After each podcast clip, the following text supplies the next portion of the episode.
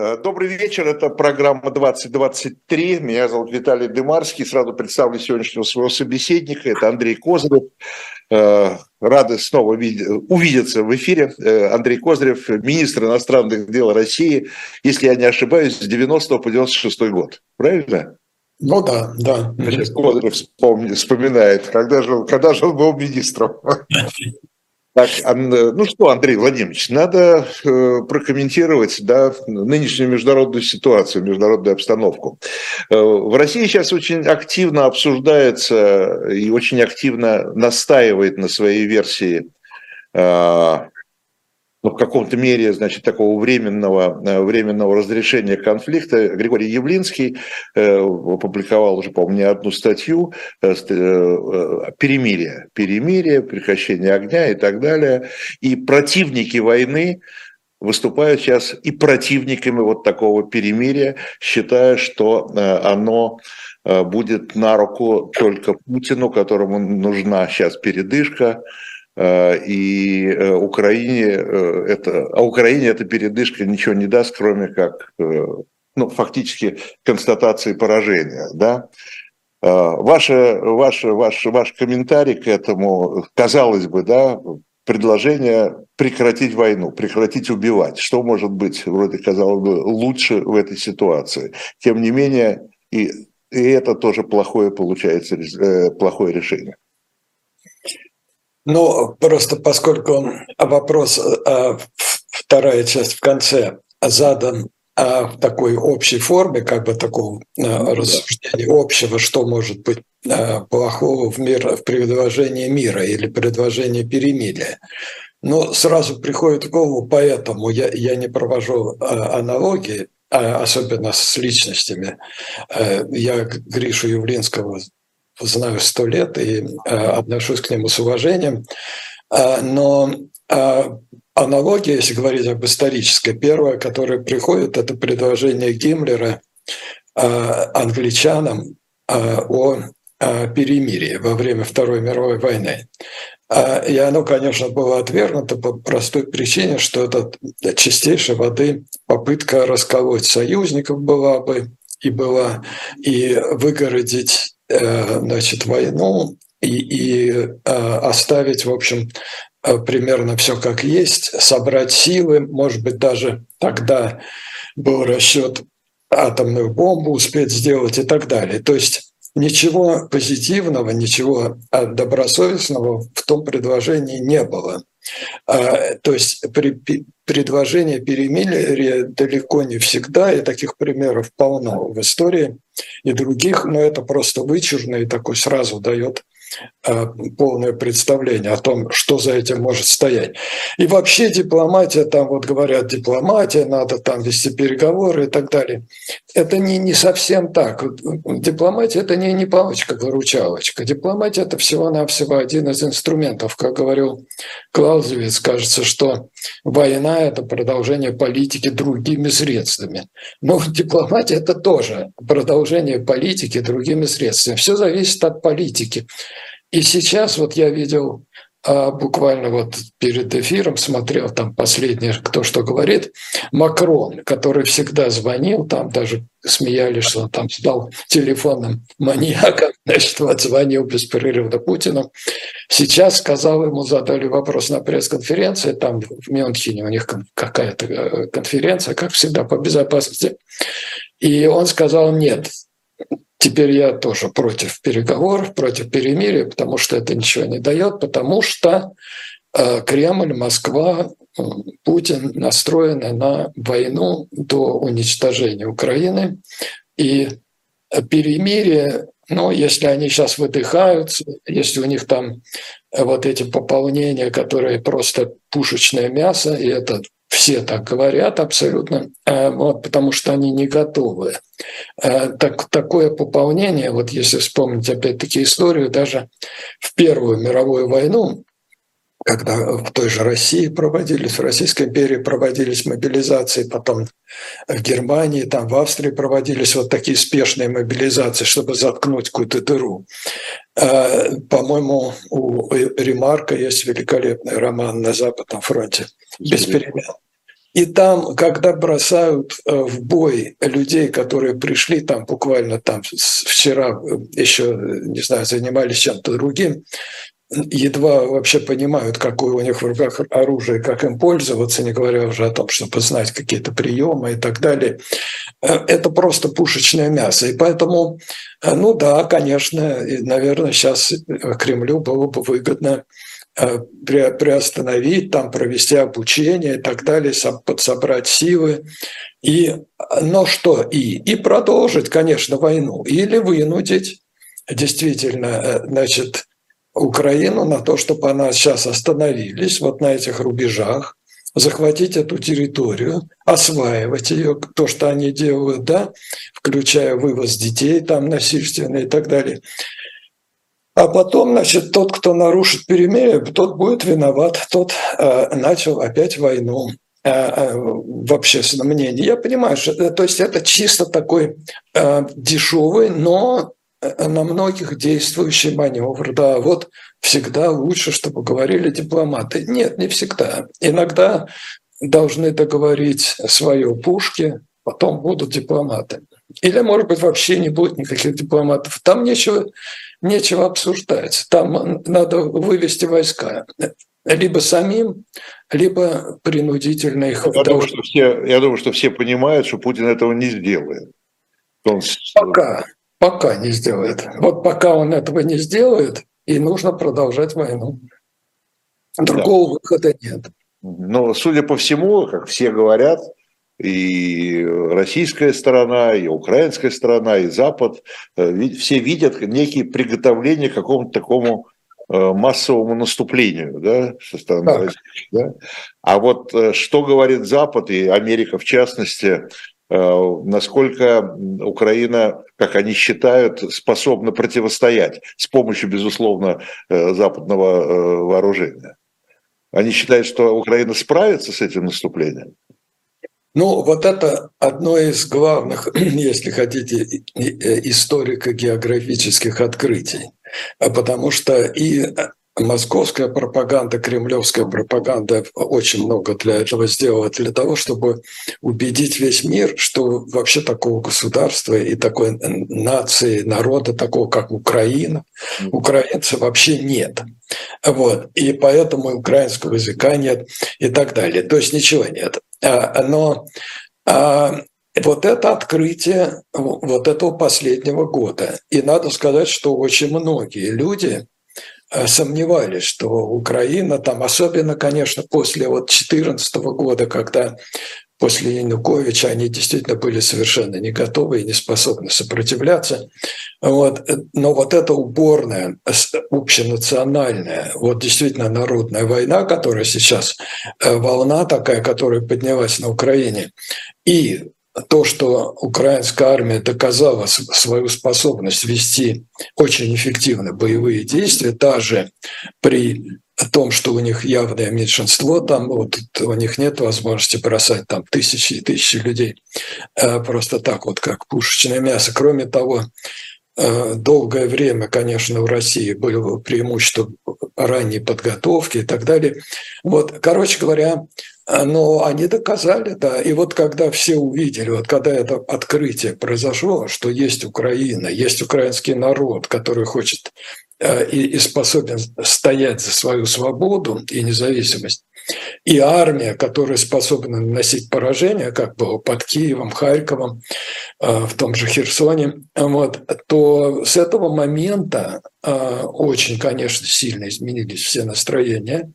И теперь вопрос скорее технический. Вот что у них там есть. Запад, мы, по-моему, с тобой в прошлый раз об этом говорили, очень сильно расслабился после распада Советского Союза, когда все было, ну, в общем, мирно. То есть, когда мы смотрим оттуда, нам кажется, ну вот, была Чечня, там были там как Грузия, там еще что-то, но это локальные такие очаги были. Но войны, например, между Украиной Россией, между Украиной и другими республиками, в чем я вижу свою э, э, долю заслуги, э, ничего подобного не было. И Запад поэтому расслабился. Ну уж, конечно, э, наша тогда политика сближения с Западом и так далее, вот, они в это во все поверили, опять-таки, это я, наверное, в какой-то мере перестарался, и мои соратники. И э, уже когда не надо было верить, когда уже было все ясно, ну мне, например, уже 20 лет как все ясно, вот, но им нет, они не хотели расставаться с этой мечтой, что Россия будет нормальной страной, и они поэтому резко сократили свои военные расходы, реальные военные расходы, резко сократили военное производство. И сейчас они с этим столкнулись, что нужны снаряды. У них, конечно, есть лучший снаряд, у них есть лучшее вооружение, но его мало, потому что они не готовились к войне. Они просто все это создавали, ну, на всякий случай, если вот там когда что-то такое замерещит на горизонте, то мы всегда произведем, но на это нужно несколько лет, чтобы сейчас развернуть производство. И поэтому сейчас там вопрос не, не о том, давать оружие Украине или нет. Там в основном и главный вопрос – это где его брать и как быстро наладить а, производство. Ну, они, конечно, наладят. Ну, время нужно. Вот раз уж мы заговорили о прошедших 20 годах, э, вот в течение которых, значит, Запад так-то вел себя достаточно вольготно, да, и не, не особенно... Очень вольготно. Да. А, это что? Это была такая политика, то, что раньше называлось политикой умиротворения. Думали, что как-то, ну, договоримся с ним, да, с Путиным. Да. Да. Позвоним, как говорит Макрон, созвонимся. Да, да, да, да. да. То есть было, было такое представление о России, что это такой э, трудный э, подросток, трудный какой-то партнер. Ну, надо сказать, что сама Франция для Америки, например, там для основных западных стран, многих западных стран, НАТО, это, это это больной ребенок тоже очень часто был, ты знаешь это лучше меня в 10 раз, что они выходили вообще из военной организации, НАТО и так далее. То есть они привыкли, это их такое понимание демократии, в том числе в международных делах, что ну да, вот Франция, вот вроде союзник, замечательная страна, там демократия и так далее, но у них вот такие закидоны, да, бывают. Вот они взяли там из военной организации.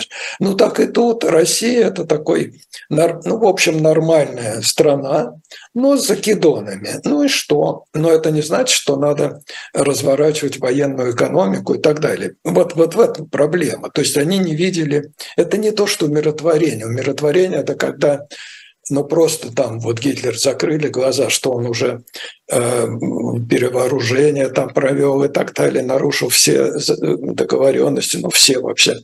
Э, вот, а э, то есть там было понятно, да и потом у него в Майнкамп, которая была написана в 20-е годы, еще все написано абсолютно в черном по белому. Я, я не знаю, ну, между прочим, между прочим, у Путина все сказано. И в Мюнхенской речи. Да, да, да, но, но не так, все-таки не так.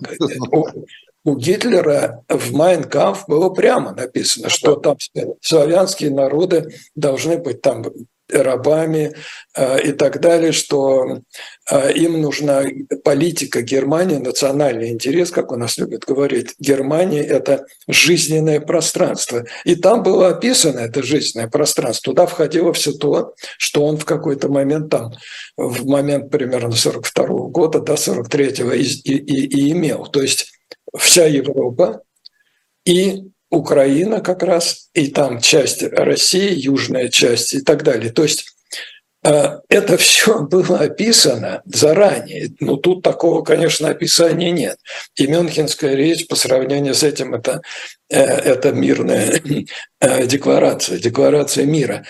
Поэтому нет, у них умиротворение было в первые месяцы попытка умиротворения. А, была в первые месяцы войны. Вот когда Макрон беспрерывно звонил по телефону, вот это и была попытка умиротворения. То есть уже было ясно, что это агрессор. Уже было ясно, что у этого агрессора далеко идущие планы, но все-таки вот соблазн, а, а нельзя ли как-нибудь там все-таки вот выкрутить, выкрутиться да, из этой ситуации. Вот это было, да, вот это было несколько месяцев миротворения. Сейчас, насколько я понимаю, Э, в официальных, по крайней мере, натовских и европейских кругах этого уже нет. Ну, наиболее радикально вели себя, конечно, и ведут себя американцы, да, я имею в виду и Запада. Да? Ну, как сказать, нет, американцы вели себя тоже в начале. В начале все, весь Запад э, испытывал иллюзии большие, и попытка умиротворения была со всех сторон. Вот. Было умиротворение, ведь если вспомнить историю как следует, да, это же э, продолжалось, э, это не только в Мюнхене, это продолжалась там вот странная война, так называемая там. Вот почему? Потому что да, война была объявлена. То есть на словах Запад уже э, Англия там объявила войну, Франция объявили войну и так далее. Но, реально, но реально они ее не вели. Вот то же, самое, то же самое было с Америкой в первые месяцы. То есть на словах было, конечно, осуждение громогласное и так далее, но это было и в 2014 году. Вот Меркель когда-то там приехал в Москву и сказала, что э, захват Крыма – это преступное, там, криминал, да, преступное действие. То есть слова были сказаны э, очень жесткие, куда дальше, преступное действие. Но это слова. То есть это тоже была странная война, своего рода умиротворение. Я думаю, что перелом произошел эм, постепенно, но где-то после вот Пучи, после того, как стали появляться вот эти кадры, я думаю, что и на Украине это был перелом. Тут вот я, я говорю, очень неприятные эти аналогии, не хочется прямую аналогию проводить, но она напрашивается. Эм, вот э, то же самое ведь было э, в России, той же Украине – с гитлеровской агрессией. Ну, очень многие люди, это известный факт, в том числе и военные, но в особенности, конечно, население, считало, ну что немцы, ну немцы цивилизованный народ, ну хорошо, ну бывают воины, ну даже они придут, ну что они такого сделают, ну ничего они такого не сделают. А потому что это такой высококультурный народ, ну и действительно, я бы, может быть, тоже вначале так думал, ну что там наследники Гёта там или Гейна, э, Шиллера, ну, ну хорошо, но придут они, и будет какой-то... Не дикари же, да? Не дикари. Ну, да. Не, ну, конечно, это же не гуны, ты понимаешь, это же не, не, не татары, даже монголы, да, хотя, может быть, те тоже уж э, вели себя не так страшно, как иногда кажется, но не в этом дело. Ну, ну цивилизован, ну, ну, ну, европейцы, да, значит, ну что, э, что такого произойдет? Но когда стало ясно, что произойдет и что происходит на оккупированных территориях, вот тогда Шутки в сторону, вопрос о жизни и смерти. То же самое на Украине сейчас. Какие переговоры, о чем?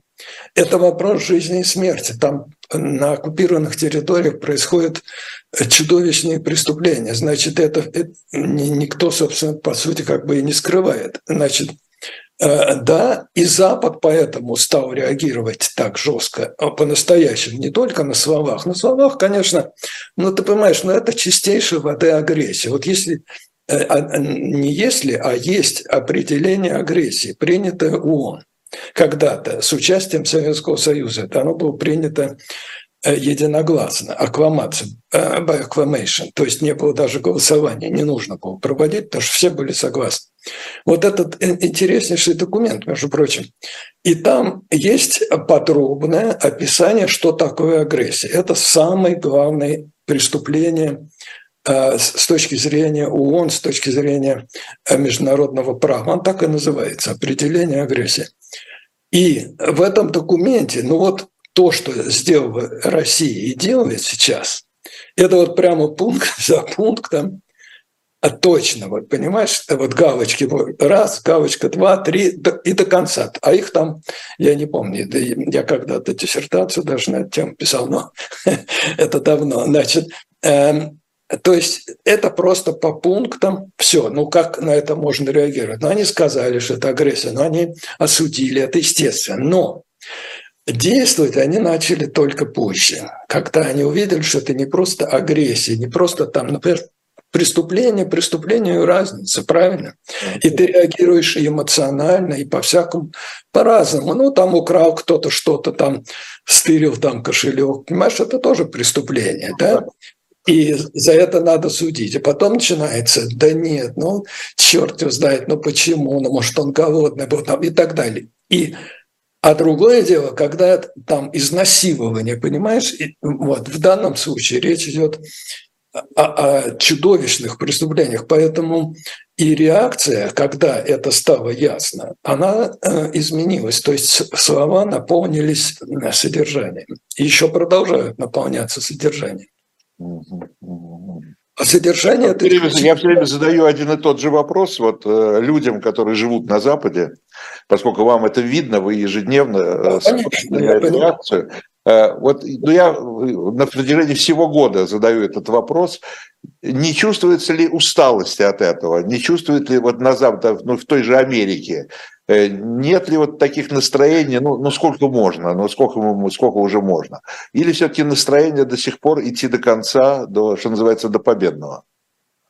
Но вот тут два таких нюанса. Первый – это усталость нет, наверное, потому что все-таки э, дисбаланс эм, экономических эм, э, как это, потенциалов – чудовищный, а не в пользу России. И это было известно. Ну и поэтому, если даже оставить в стороне преступления, там агрессия и преступления на, на территории Украины, но даже если все это оставить в стороне, просто вот холодный расчет такой стратегический, я не знаю, где он был.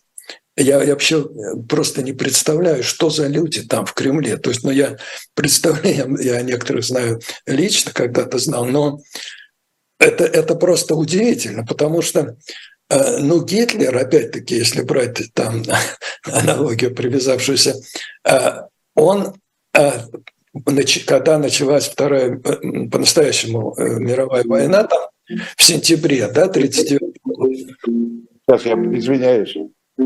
Елки-палки.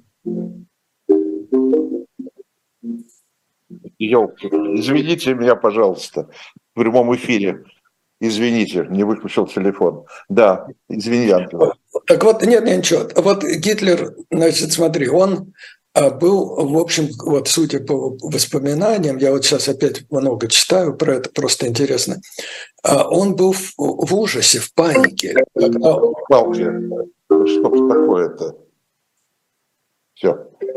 Когда он понял, что реально он сейчас будет воевать с, с Англией еще, хотя Франция уже тогда пала, э, что он будет воевать с Англией, значит, с Америкой, э, не прямо, и с Россией. Он был в ужасе, потому что он подсчитал и прикинул экономический потенциал и, и население и так далее, вот даже этих только, только двух стран, Америки и э, России. Но тогда Америку никто не считал такой сверхдержавой, как сейчас. И то он был в ужасе а от того, что он сам делает. Другое дело, что он не мог остановиться. Но здесь они ни с того ни с сего начали войну против всего мира и сразу с самого начала объявили, но ну, против э, цивилизованного мира. Это абсолютно безнадежное дело, потому что по самым скромным подсчетам, по любым подсчетам, а, значит, ну, разница потенциалов с Америкой больше десяти раз. Десяти раз. Ты понимаешь, это слон и моська. Значит, а с, с, с объединенным НАТО экономических потенциалов больше 20 раз. Ну, 20 раз разница, ну, ты, ты представь себе, вот что такое... Андрей, но это же, но это же компенсируется наличием, скажем, ядерного оружия. Нет, это не компенсируется, это чепуха. Ядерное оружие – это не оружие войны. Ядерное оружие – это оружие устрашения. Да, и есть много людей, которые напуганы, и естественно. И э, есть люди, которые просто готовы там буквально уступить, может быть, все, но не понимая, что они имеют в виду под всем. Но а, использование ядерного оружия, значит, если это речь идет о стратегическом ядерном оружии, вот как у нас там, насколько я понимаю, на официальных каналах там люди распинаются, что вот мы там по Вашингтону, ну, потом, они должны сказать а, прежде всего зрителю российскому, просто и, и понятно, что речь идет о том, что мы готовы уничтожить Россию полностью.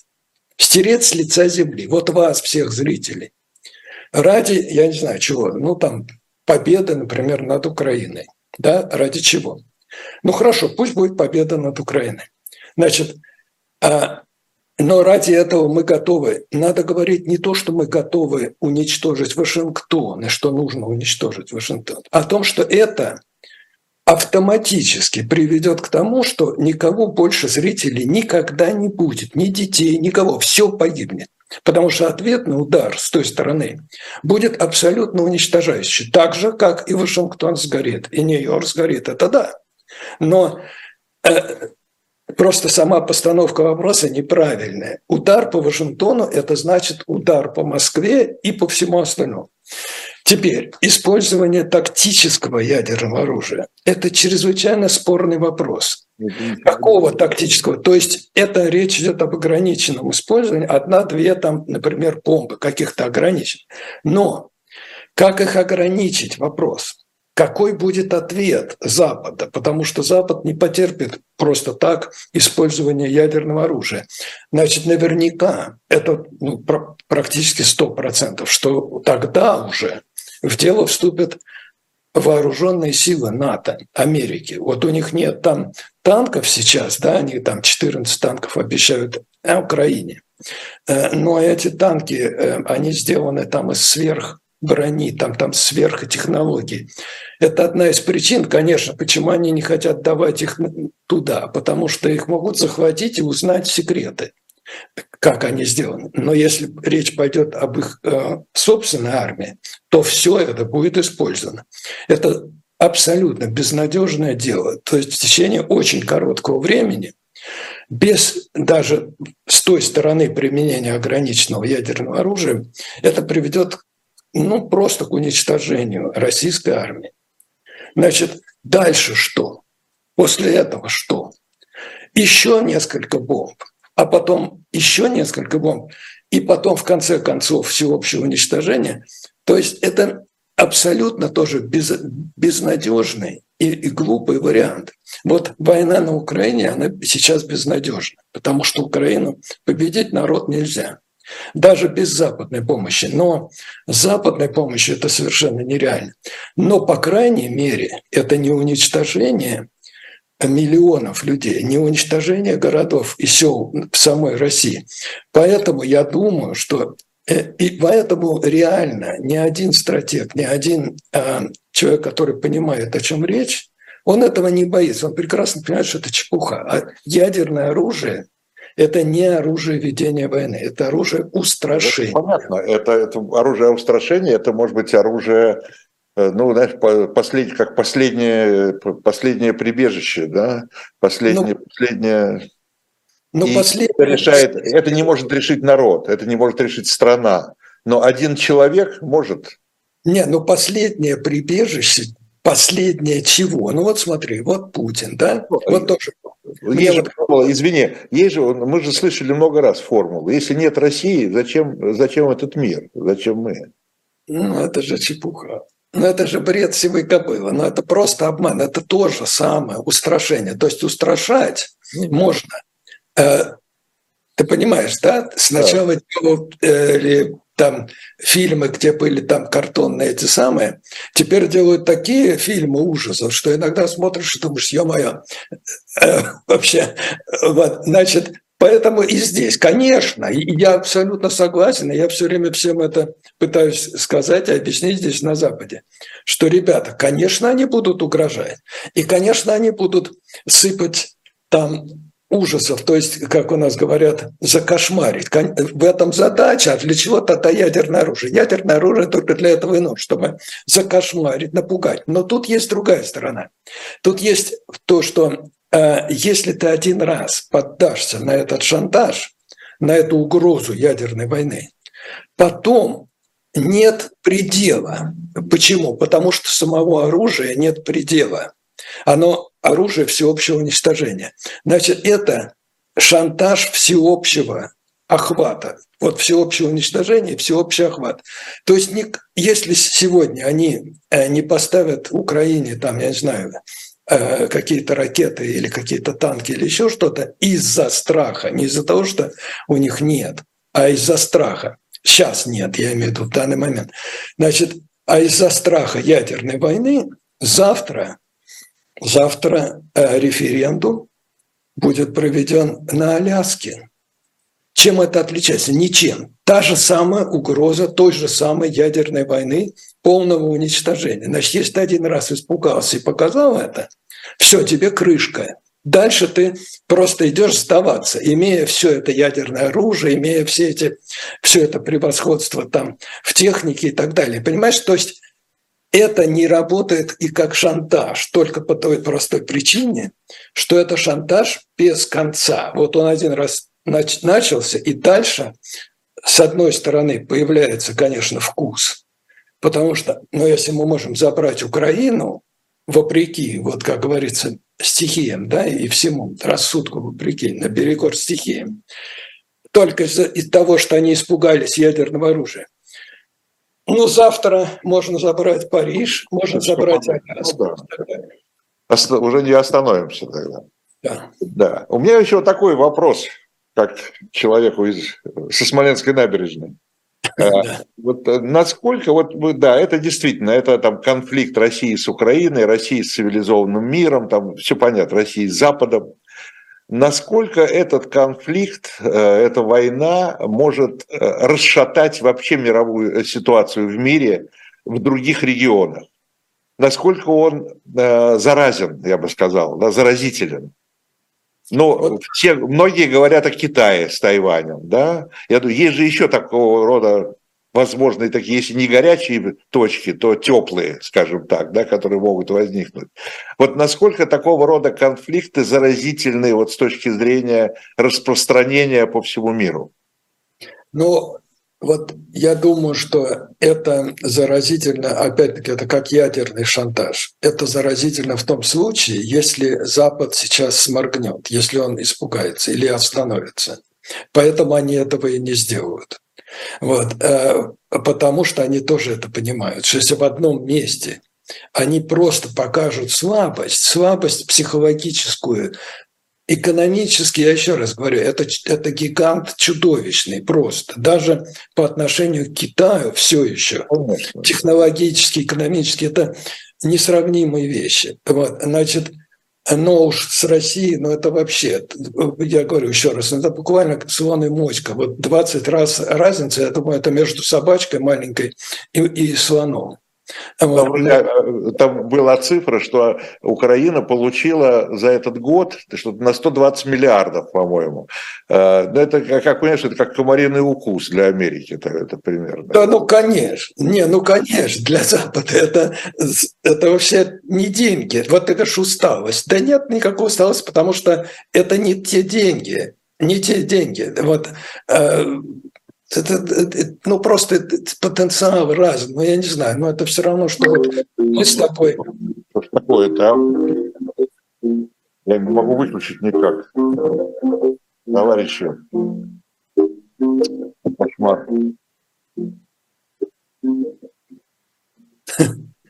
Да ладно, ну не отвечай. Нет, ну это невозможно, это просто. Но... Или ответь. Ну ответь, скажи что ты занят сейчас. Я перезвоню. Да что тут такого? Это 20 лет. Кошмар. Макрон может звонить по телефону, а ты не можешь на минуту оторваться. Я не могу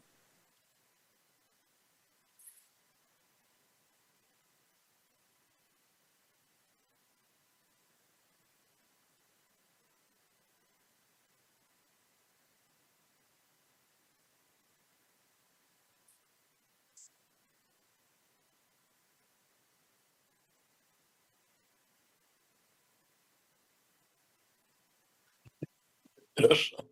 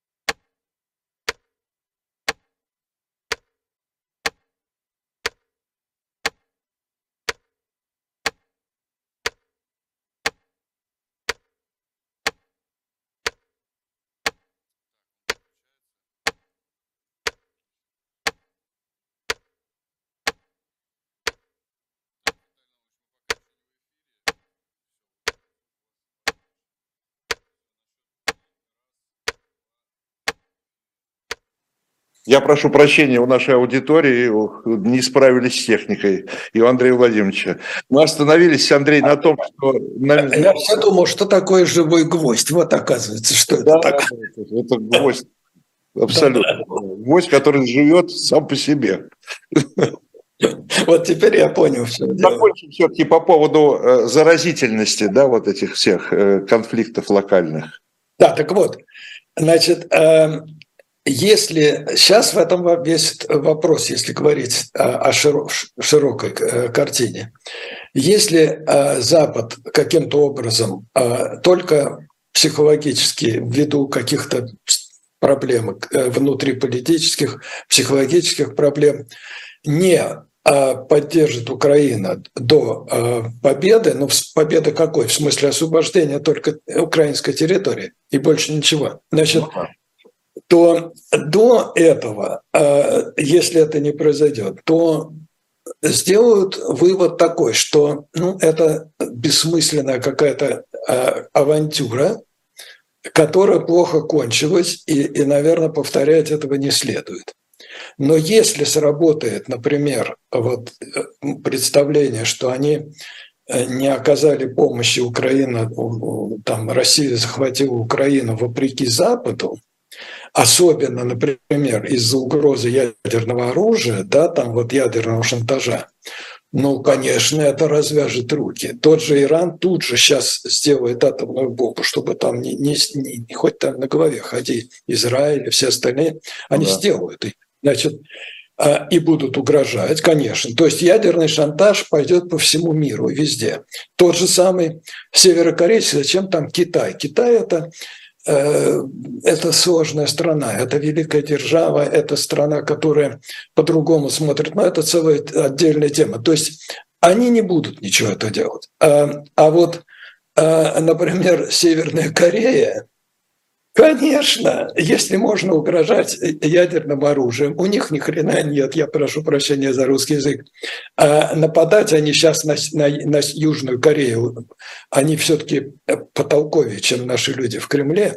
Они понимают, что этого не нужно делать, потому что ядерное оружие неприменимо, а, а обычную войну вести против гораздо более развитой Э, Север, это э, Южной Кореи, и которую еще и поддерживает США, это просто безнадежно. Значит, э, они это понимают, поэтому они угрожают, там проводят, не знаю, там всякие учения, так называемые, но границу не переходят. То есть никто в войну-то не лезет, в отличие от наших, значит, понимая вот эту реальность.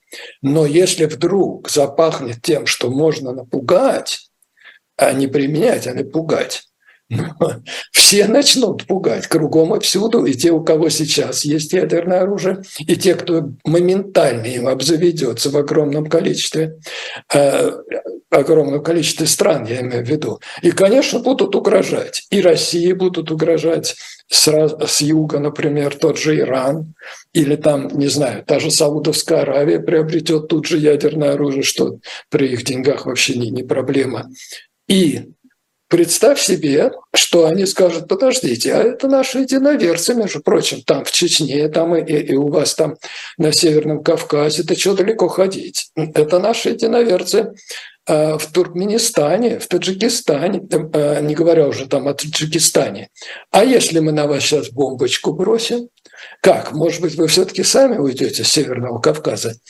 Это называется, как только ядерный шантаж сработает в одном месте – все, вся система вообще мы будем жить в другом мире. Все начнут друг другу угрожать ядерным оружием. Значит, поэтому ответ на мой вопрос такой. А вот сейчас мы увидим, если Украину, от, э, Украина сможет себя отстоять с помощью Запада, ничего особенного не будет, кроме того, что все будут всегда во всей истории, это останется безумный совершенно стратегический поступок и чудовищное преступление. Больше ничего со стороны России. Больше Но ничего. еще я хочу сказать, минутку, просто ты затронул, сказал, вот ядерное оружие можно применить в крайнем случае. Вот крайний случай – это какой? Вот представь себе завтра а, Украина начнет теснить а, значит, российские войска еще больше, по-настоящему там Ну, наверное, когда-то придет в голову, что надо просто лучше самим идти, чем ждать полного разгрома армии всей. Ну хорошо, или разгрома армии, я не там. Я уже теперь сомневаюсь, что там вообще есть какой-то разумный. Но они дойдут только до границы. Они никогда никуда дальше не собирались идти, никто не собирался. Вообще вся проблема в том, чтобы восстановить э, э, международно признанную границу. Путин стал президентом в этой границе, когда у Украины была граница э, международно признанная, и у России была, и правил там 15 лет в свое удовольствие. Значит, ну не считая там, ну как, с 99 -го года. Ну, премьером стал при Боре. Имеешь в виду до 2014 года? Ну, конечно, до 2014 года, но 14-15 лет он правил, а, ну, Медведев там помогал ему а, несколько лет, а, вот, э, э, ну, дальше, что он и сейчас помогает, значит, то есть все было хорошо. Потом захотелось захватить Крым. Ну хорошо, захватили Крым. Ну то есть это не катастрофа ни для России, ни для Путина. Какой это крайний случай? Крайний случай чего? Он как сидел в Кремле, или ездит вот сейчас там в бронепоезде, так и будет ездить в бронепоезде по всему миру или везде там. И, кстати, если только война, прекратятся боевые действия вот на этой границе, я еще раз говорю, это граница международно признана, это граница, в которой Путин правил и в которой он пришел к власти. Значит, туда, тут же, в Кремль прибежит, Макрон уже не будет звонить, а он просто прилетит поздравлять и благодарить Путина за то, что прекратилось кровопролитие и так далее. То есть весь мир будет рукоплескать. Россияне наверняка вздохнут с облегчением, что кончилась война, просто потому что люди любят, чтобы война кончилась. Но какие-то а, пропаганд а вот я знаю, что это по-другому произносится теперь, но я не буду. Значит, э, пропагандисты э, кремлевские, ну ты думаешь, что кто-нибудь из них откроет рот и скажет, о, Путин потерпел поражение, какой позор. Да нет, они на следующий он, он это сам поймет, он это сам будет понимать. Да вот. не надо ему ничего понимать. Ему на следующий день все будут петь, все Соловьева и все э, раньше, чем мы с тобой что это великая победа, что ты проучил их, что они вот теперь поняли, наконец, какая Россия великая, что а мир, ну ты же всегда был великий миротворец, и мы все любим мир. И этот его, как его пресс-секретарь уже неоднократно говорил, Россия никогда ни на кого не нападала и никогда чужие территории не захватывала. Так вот оно, в чем дело. А всего-то надо было что? Надо было проучить НАТО, чтобы они никогда на Россию не хотели напасть, они никогда и не хотели, но население этого не знает, думает, что они хотели. Теперь, а денацификацию провести, так там и не было никакого нацизма. Но об этом не надо, это не надо уточнять. Провели денацификацию, провели. Выдающийся историк американский Ричард Пайпс. Да. Вот он, я помню, он говорил мне, говорит, говорит вот Россия, говорит, интересная страна, говорит, она всю жизнь, если прочитать ее историю, она всю жизнь ведет оборонительные войны, но да. всегда при этом расширяет территорию. Ну, слушай, что, если говорить об истории, у нас есть Бородино, Великая Победа. Да, да, Великая да. Победа, Бородино, после которой, ровно после которой Сдали Москву, да. Император этот самый французский, Наполеон, въехал в Москву. Ну да. Вот после этой великой победы. То есть, а что тут далеко ходить? Ты говоришь поражение. Он будет знать. Что он будет знать? Он всегда э, одерживает одни только победы. Но он обещал, что мы обгоним или догоним, по крайней мере, Португалию. Но мы не догнали Португалию. И что? Ты думаешь, он там сидит сейчас в Кремле и думает, ух ты, блин, я же 20 лет назад обещал догнать Португалию. И мы так и не догнали никакой Португалии. Да нет, он сидит там и думает, да я, да мы, да мы тут все это, а эти там продали Россию в 90-е годы, и я все это исправил, что он исправил, где он исправил. Какое это имеет значение? Ты понимаешь, это же все пропаганда. Понятно, что победой можно объявить все, что угодно. Ну и первый, кто это сделает, это Владимир Соловьев. Я да. тебя уверяю в этом. Ну, и, и всех убедит. И, а если кто-то сомневается, тот будет бросать тень на российскую армию. А это может кончиться большим сроком. Поэтому никто этого делать не будет, кроме нас с тобой за границей. Андрей, но дело в том, что э, я как-то не очень верю в такое мирное разрешение этой ситуации, потому что, как многие считают, нас политологи, что э, сам Путин не может остановить войну, потому что если он ее остановит, то э, закончится его правление здесь. Кем? Кто, кто его закончит? Вот, скажи мне, ты понимаешь, ведь это же, ну как, историю делают люди конкретные, да? Вот он говорит, что у меня, я там виноват в неправиле какой-то внешней политики. Есть конкретный человек, значит, и здесь тоже. Вот кто? Соловьев? Конечно, нет.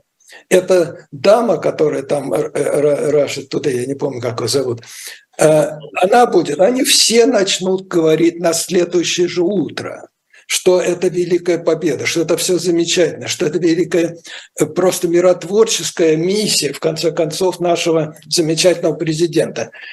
То есть пропаганда, она повернется вот так вот. Теперь, кто еще? Народ выйдет на улицы и будет бунтовать против э, прекращения войны.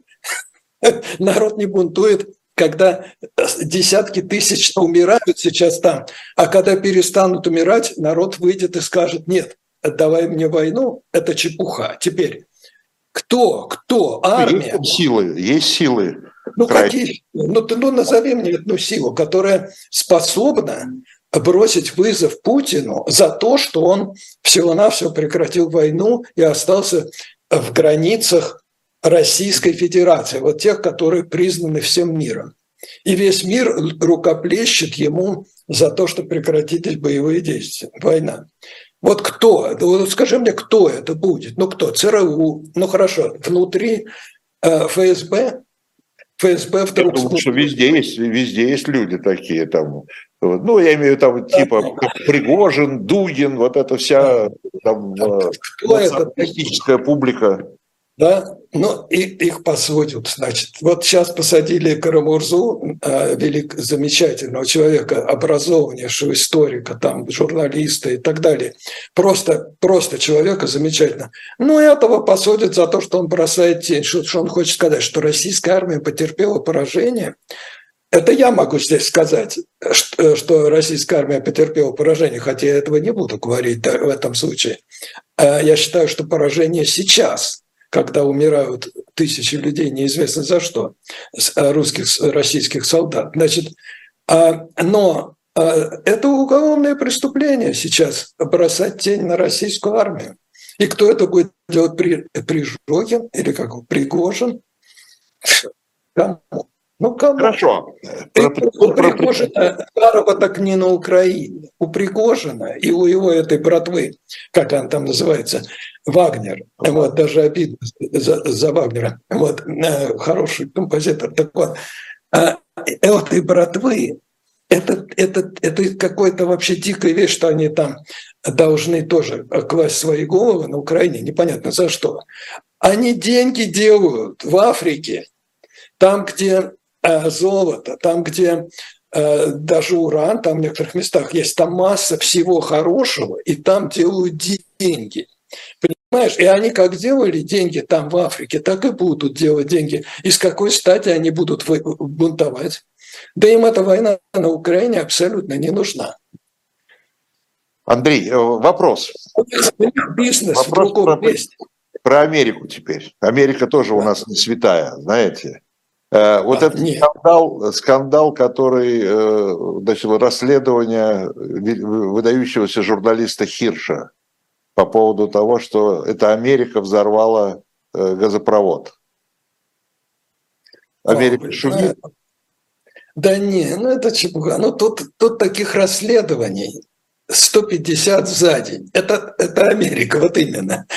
В Америке очень много проблем. Тут не так просто жить, когда живешь долго. Приехать – это одно, пройтись там по Бродвею или еще где-то. Другое дело жить. Тут много бюрократии, тут много вещей, которые бесят, как и во всех других местах. Вот, э, тут сложность вообще да, непростая жизнь, хотя она, конечно, гораздо лучше, э, чем в других местах, я думаю. Вот. Но А, а, то есть и Америка делает много ошибок. Там вот, например, я тоже пишу все время об этом. Ну, предыдущего президента я просто писал там все время везде, в том числе в Нью-Йорк Таймс, там э, статьи про то, что его надо гнать в шею.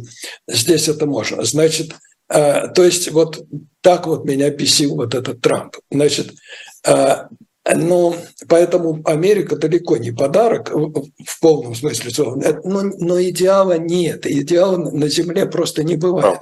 Значит, поэтому это не идеал. Но это, с другой стороны, это замечательная страна. И я говорил, что здесь трудно жить, но жить тут неплохо. С трудностями можно справиться, надо научиться просто соблюдать законы, платить налоги и так далее, и так далее. Но если ты все это делаешь нормально, как нормальный человек, то ты живешь хорошо и свободно. И можешь ругать президента сколько хочешь. Не, не, не только президента другой страны, а вот Америки. Да. Могу ли я выйти на Красную площадь? Да, но на таких расследований здесь, такого рода, и такого рода жуликов, всяких журналистов, каких-то выскакивают какие-то знатоки всего, какие-то знахари буквально, тут в буквальном смысле. Притом такие есть даже в Конгрессе, в Конгрессе есть люди, которые говорят абсолютную ложь, безответственно. Вот тут один сейчас конгрессмен, его избрали недавно, который всю свою избирательную кампанию врал. Теперь это всем известно, это доказано. Значит, он говорил, что он работал там в крупнейших банках американских. Крупнейшие американские банки посмотрели все свои аналы, а там серьезно э, ведется учет всего этого дела. Ну, банк. Значит, и они сказали, что никогда в жизни он у нас не работал. Ну и так далее, и так далее. То есть там, там просто ложь на лжи. Просто по его собственной биографии. Поэтому, понимаешь, да, Америка, и в этом ее тоже особенность. Что ну, можешь... вот, вроде выдающийся журналист, выдающийся журналист, э, да, дуагент. Да, ну хорошо, ну, ну, ну есть расследования разные, но никто толком не знает. Вот было одно журналистское, например, одно такое крупное, действительно очень удачное журналистское расследование, вот тогда по Никсону, когда... Ну, да, когда Никсон. Но, но, ведь, ведь, да, но ведь э, э, речь об импичменте зашла не тогда, когда были опубликованы все эти материалы в прессе, когда это был чудовищный э, величины скандал в прессе. Тогда, когда в суде Тут только суд, в этом особенность. Здесь без суда все, что ты можешь говорить все, что угодно, врать про другого, можешь говорить правду, к сожалению. Вот. Но пока человека не осудили, он невиновен. И таких расследований, я просто тебе скажу, я даже, честно говоря, прозевал это дело, откровенно говоря, потому что ну, настолько уже достало это, надоело. Я когда приехал, я еще как-то реагировал. Вот думаю, о, надо же, что-то пишут там интересно. Я теперь вообще на большую часть не реагирую. И я знаю, что тут э, большая часть Америки тоже не реагирует, в том числе и образованного класса. Почему? Ну, потому что их полно, таких расследований. Черти каких. Расследуют сына Байдена, расследуют сына э, этого, как его зовут? Трампа. Трампа. Значит, который там с Саудовской Аравии получил там 3 миллиона долларов или что-то, миллиарда даже. Вот. Ну, все это, ну так, достало, ну, все это расследование. Ну, хорошо, пусть расследуют. Вот я говорю, вот когда я увижу, что хотя бы в Конгрессе там или где-то, да, дело может дойти до суда, хотя бы дойти до суда, что я не говорю э, э, этот самый, то тогда можно будет о чем-то говорить. А пока это все бред э, сивой кобылы, прошу прощения. Ну вот Трамп, он бегал и продолжает бегать по всей стране и говорит, что у него украли выборы. Ну и что? И ничего. Они 60 раз подали в суд, 60 раз в суд. Э, половина из этих случаев суд не то, что отказал иске, но он даже отказался рассматривать дело. Все, спасибо большое. Я говорю спасибо э, Андрею Колову. Посмотрим, тем не менее, что с этим с Хиршем будет, потому что вроде все в без там подали. Э, ну, ну посмотрим. Конечно, в любом конечно. случае. Спасибо огромное. Был Андрей Козырев, программа 2023. Извиняюсь за технические накладки. Э, обещаю, что больше не будет. Это гвоздь, гвоздь. Спасибо.